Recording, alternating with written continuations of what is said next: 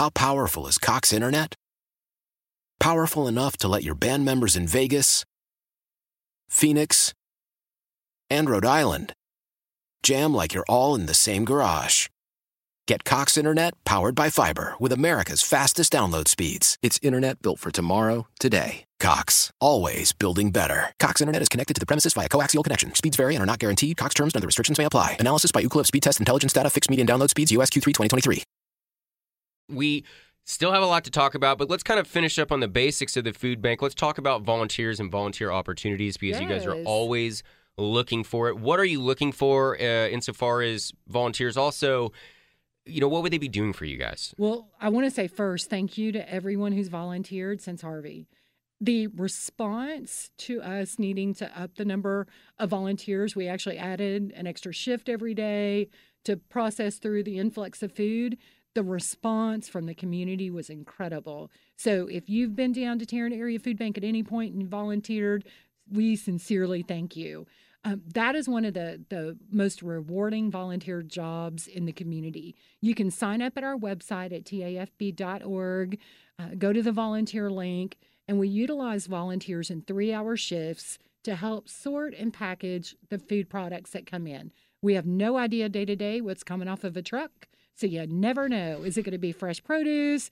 Is it going to be? Uh, I was out uh, uh, in the distribution center yesterday and it was all frozen foods. Mm. And so all frozen proteins. So they had to be sorted and repackaged for distribution. So you have no idea what you're going to do, but you will have an incredible experience that starts from the minute you sign up. You sign up online and you get your orders for your day and your time. When you come into the food bank, you will register at a, a, a computer station that's set up for you. You sign yourself in and you go to orientation. And you have a highly qualified food banker that will be there to tell you exactly what to do. Safety is the number one thing we want volunteers to know safety for yourself and safety of the food supply. So there's a, a deep dive into what to do and not to do. And then we have two folks that actually work with the food bank on the floor. So they're right there with the volunteers the entire time. Right now, we run 35 volunteers per shift, uh, three shifts a day. And so there's plenty of food Wow. to sort. We're pretty full throughout the month of September because of Hurricane Harvey. But we just tell people sign up in October, November, December. We're coming into the busiest time uh, where people will be collecting more and more food drives, and more and more people will need food over the holidays. Uh, and so we want to make sure that we have all of our shifts full, but definitely uh, sign up for that. Uh, we can use children that can help sort in the quality control area. Okay. So just check the website for the ages on that. Um, because it's a great thing to do with your family together. A good family activity, three hours out of your life. Don't have to do anything in advance other than sign up, and we'll do everything for you when you arrive. Are there times during the year that volunteers kind of drop? Is there a time when we really want to make sure that people know, like, you should show up at this time? Yeah, definitely. The summer months are the slow time for everything in the food bank. It's slow time for food donations coming in because schools are out. A lot of folks are on vacation, so they're not taking up their collections like they might normally do. But it's the busiest time for people who need food because all the kids are out of school. And the food bank, um, we did around 90,000 meals this summer just for kids Wow. in the summer program. And so that was an, a large number of kids that we served over the summer. Um, you know, 90,000 kids. I think I said 90,000 meals, but 90,000 kids, you know, that needed food to eat over the summer. And so that goes on during the summer. There's really, there's really um, just the really the one slow season, but ultimately it's all a busy time of year at a food bank. Anita Foster is the Senior Director of Communications and Marketing for the Tarrant Area Food Bank, their website, tafb.org. We've talked about the basics. Now, I'd like to shift over to what you guys are doing as far as disaster relief Right. uh, for Hurricane Harvey. So, I, I'm not exactly sure what you guys have been doing. We've been touching on it a little bit, but what are you guys doing right now? Because it seems to me that right now is a critical time for disaster relief because we're kind of over all the dramatic news stories of, of seeing the rain and, and the flood, but now people are really going to need food. Now our people are going back home and they're starting to rebuild their lives and but everything's broken down there. Everything's messed up. So what are you guys doing? So I'll kind of take this in three from three perspectives. Feeding America is our partner organization nationally. There's about 200 some odd food banks that fall underneath Feeding America, and Tarrant Area Food Bank is one of them. So are the food banks that are impacted by the hurricane. The Houston Food Bank, as you might imagine, took the hardest hit. But our food bank in Corpus Christi, uh, in Beaumont, in San Antonio, Austin, all the way up into the Dallas Fort Worth area were all impacted food banks by the storm. So, Feeding America will first check in with all of us. What do you need? How can we help? Uh, they can help to turn large donations uh, into products that food banks can use and distribute. The, there's a, a secondary uh, arm called Feeding Texas. Same concept as Feeding America. It just sources food and product and support statewide instead of nationwide. Mm-hmm. And then we are the local food banks. So knowing, and I'll, I'll share this with you because we knew it before landfall and it was daunting. The Houston Food Bank is the largest food bank in the country. So they supply the most people with the most food every day Wow. in the country.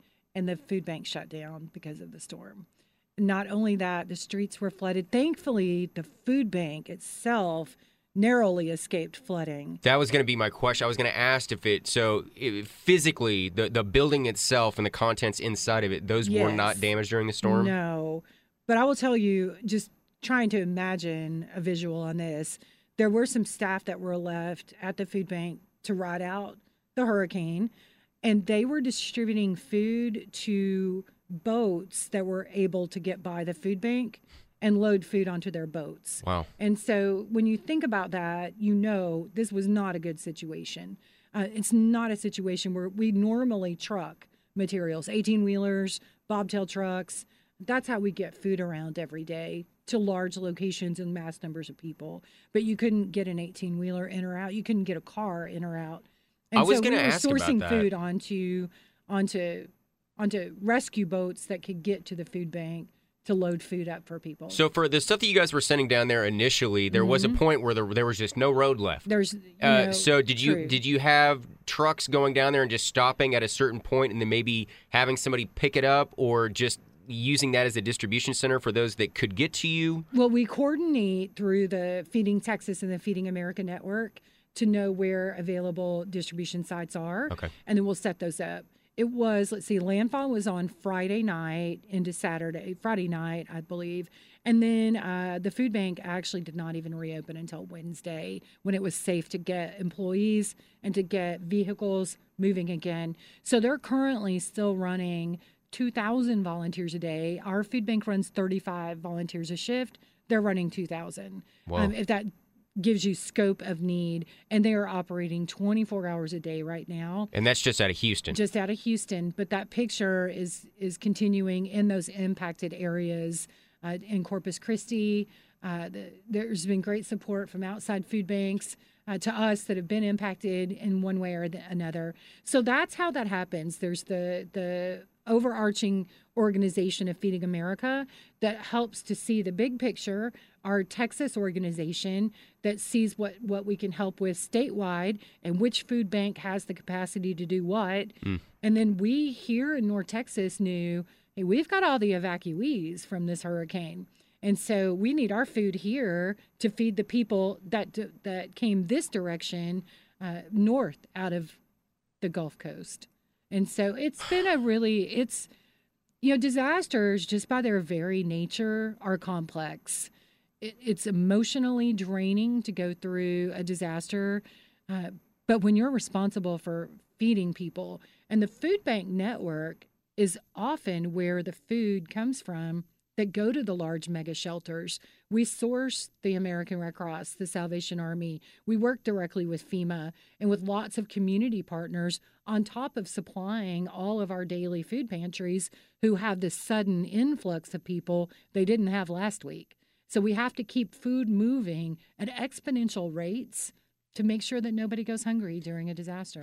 This is this is we're we're playing chess here. I really didn't think about a lot of different parameters of you know even I, I'm thinking we're just shipping food down to Houston, but we we have to keep a lot here because a lot of people from Houston are coming up here. Exactly. When this starts, when these situations start, do you have a plan that you stick to, and this is it? This is the game plan, or is it constantly in motion? Oh, you know, it's um, it's always moving. There is though. I think for any emergency response business, and the food bank is no different. You know, the the need is daily. Food banks are in local communities every single day feeding people. But when we need to scale up, we scale up. When we need to scale down, we scale it back down. Being nimble, able to make quick decisions because a dam broke over here or suddenly the hurricane took a, a turn and now it's coming into a different community or a more urban populated area, which means more people need more food. We will scale to that need and shift decision making as we need to. And I saw that firsthand. You know, we talked about this before. You know, I come from disaster relief, so I'm very accustomed to that world of rapid fire decision making, Mhm. which can all change in 10 minutes, you know, just depending on what the next situational update is. But I, I really was, was amazed and impressed at the expertise of the folks in the food bank industry from the top of the organization to the bottom, um, in everyone's ability to remain nimble and to remain focused on food to our community and food to visitors. We have to feed everybody. You might not be able to answer this, but how many people do you think that you were coordinating with to make sure that all this stuff was happening at once? You're, you're Houston, Corpus, Beaumont, and everywhere in between. I mean, we're talking about what uh, the bottom quarter of the state of Texas, basically. It was a big so, area. I mean, are, are you are you just constantly on the phone with people, just making new plans and sending stuff over? How do you stay on top Well, of all this? In any um, in any response business that that is your mission is emergency response. There's a very solid chain of command that is mapped out in advance of storms, and this is why, so that you're not crossing lines of communication. Mm. Because the last thing we want to do is send the wrong products to the wrong town to the wrong people at the wrong time. Yeah. We want to get food where it needs to go. So there is a very well oiled uh, machine operational, uh, not just with the food bank industry, but with emergency services, uh, with the whole enterprise of emergency services that is a clearly defined chain of command. You know, if X happens, you do Y, and you know what those things are. And it it really did execute itself the plan flawlessly. It was really good to see that. communication in situations like this is is paramount. It could be one of the most important things that you do. Um, you just got put to the test. How did you feel about the communication network that you guys had set up? Did you feel real confident with it? It was excellent. Um, from the local perspective, all the way up to coordinating with our partners, not just our outside partners like the Red Cross and the Salvation Army, but with our Feeding America partners and knowing that there's a designated person at Feeding America who's reaching out to our government partners. And there's a designated person at Feeding Texas that's looking at food manufacturers in Texas. What do they have? How soon can it get here? And then boiling it down to the grassroots level. Um, every day, our team would meet uh, the leaders in disaster and talk through every single day who was doing what, what was coming in, what was going out, and what we needed. So not once during the the course of the operation, you know, did I ever feel out of the loop? Um, and being the newest member on the disaster team at the food bank, um, you know, that was really important to know that communication would flow. And it's hard in disaster. You know, there's just no getting around it. Disasters are complex, difficult, um, and you have to really stay focused. And it's okay if communication doesn't always go smoothly. The key is for it to go as smoothly as possible. You've got a ton of experience, decades worth of experience Mhm. in this area specifically. Do you feel calm or even comfortable in emergency situations like this? I mean, is this kind of where you feel like you shine and flourish? It's interesting because um, when you're trained in emergency response, for me specifically in disaster relief, humanitarian aid, you absolutely train in advance. And so when you're dropping into an unknown world like I did, you know, this is my first disaster as a food banker, it's not the same as it was with the Red Cross, but your skills are transferable. So those folks, anyone in emergency services will get this. You train, you practice how you're going to play. And we say that all the time. So you train, train, train, train, train, train for the very worst things that can happen. You know, before before Katrina, we we used to do drills constantly on what's the worst, where's the worst place in America a hurricane could hit. Say, well, New Orleans. So let's train on that. And so you train for the worst, and you always hope for the best. But that is what helps response organizations do their best. The other piece of it, though, is disaster by its very definition is chaos. Things don't go 100%. They never will. The expectation that they would is a false one. It is a difficult environment.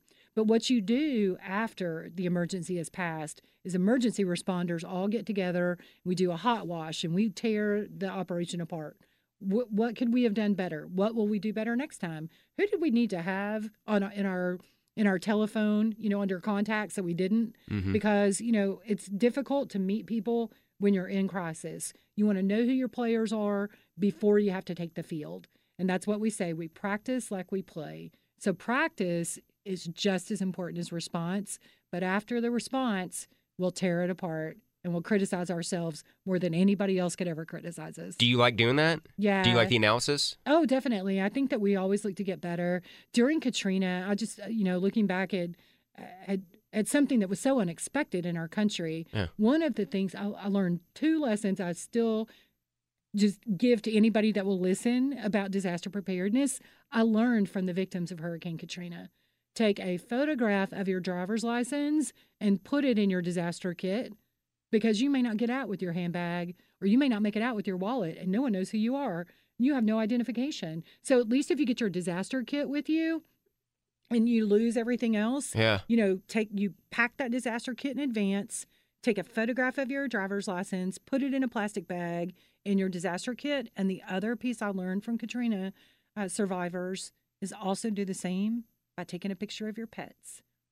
When you get separated from your animals during disaster, and we saw, I know people were are like me, you saw those beautiful images of you know that little kitty cat being rescued off the barbecue grill down in Houston, or you know a, a guy went and got a dog, a scared dog off a porch, and you know um, the Team Rubicon volunteers that are down there rescued a pig. I mean, it's just uh, pets are important to Yeah. people, and if you get separated.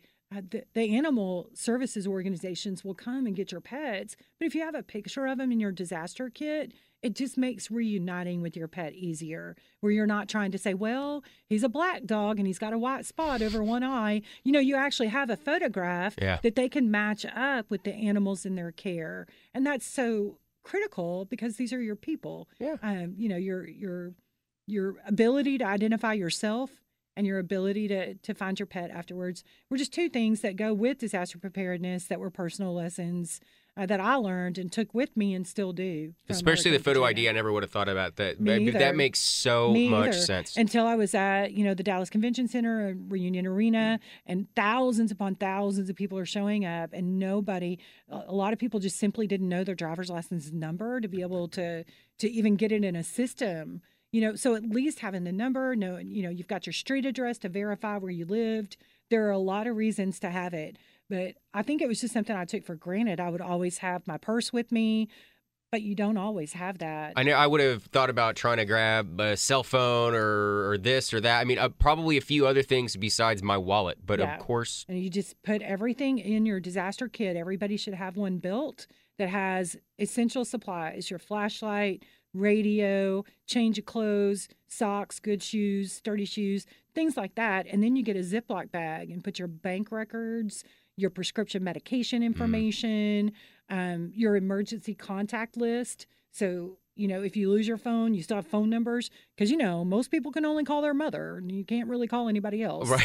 You know, you- Yeah. You, don't we don't know phone numbers like we used to. So put them on an I just mine's just archaic on an Excel spreadsheet. Every member of my family, um, social media handles, cell phone numbers. But put all of that with your deed to your house, whatever you want, your important papers, and a photograph of your driver's license into your disaster kit. Let's talk about what people in the area can do for those in Houston uh, through the food bank, maybe not through the food bank. What what can people here in North Texas do to help victims of Harvey? Well, for the for the food bank industry, we definitely are encouraging people to make financial donations. It actually allows us to magnify your gift. For us at the Tarrant Area Food Bank, a dollar, one dollar donation will provide five meals because we're able to to get supplies in bulk they're shrink wrap, palletized, ready to go, can get out quickly. Um, we just maximize every dollar, and that's true of all food banks. So wherever you're listening from, you know, find the food bank that serves your area and make a gift there because Hurricane Harvey hit the Gulf Coast, but Hurricane Harvey's evacuees hit North Texas. Okay, so the last thing on the list today that we want to talk about is Hunger Action Month. You guys have a lot of stuff happening, and it's all happening very soon. So, explain to me what Hunger Action Month is to just kind of start things off. It's our one month every year where we're able to bring the issue of hunger into the limelight. It is invisible. It is shocking how many people need food. So, Hunger Action Month gives us an opportunity to do a lot of fun events with a very serious purpose. Um, on uh, Sunday tonight, actually, we will um, be in Sundance Square. A lot of folks with Tarrant Area Food Bank will all be wearing orange T-shirts um, because Sundance Square is going to turn orange. Orange is the symbolic color of hunger, and so the good folks there in Fort Worth wanted us to be able to have this visual so the community would know uh, they stand behind the the ending of hunger. So all the buildings in Sundance Square are going to turn orange Cool. for Hunger Action Month. So that's going to be really great. On Wednesday, the 13th, this is so fun. The Rahr Brewery uh, is going to host Tarrant Area Food Bank Night there. And so it's $10 to get in, but they're going to donate a dollar of every ticket back to the Tarrant Area Food Bank. And if you bring three cans with you, you'll get a dollar off too.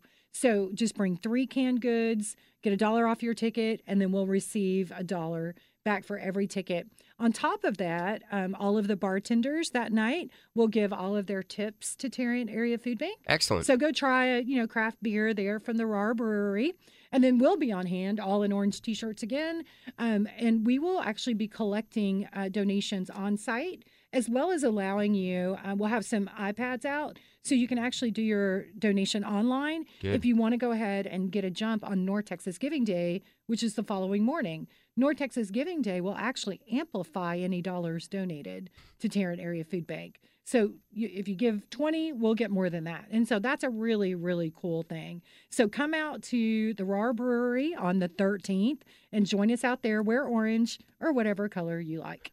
and then um, the 14th will be North Texas Giving Day. We're all going to be out in Sundance Square. We're actually going to create our own visual infographic with human beings.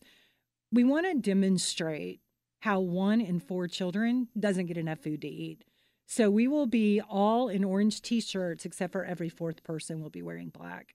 And that will represent that one child that doesn't get enough food to eat. And visually, you'll be able to see how how how many people in a crowd are hungry and it's it's eye opening. So we're going to be doing that at Sundance Square for North Texas Giving Day on September the 14th. It's at 8 a.m. Early risers, come join us for that. And then on the 16th, this is um, really fantastic. The Renaissance Worthington Hotel mm-hmm. is we're, we're having the the most fun night with them at their discovery hour starts at 5.30 their uh, mixologist in their cocktail area is going to create a specialty cocktail specifically uh, in the color orange for hunger gonna say, it's action gotta be orange, It's gotta right? be orange um, and our partner we love uh, carolyn phillips she is the creator of alchemy pops gourmet popsicles Yeah. and so the specialty cocktail will feature an alchemy pop in it.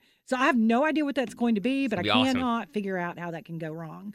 So, um, so everyone that comes down, join us in the lobby for the Discovery Hour. Have a specialty cocktail or just make a donation to TAFB. We'll take all the proceeds um, generously donated from the Worthington.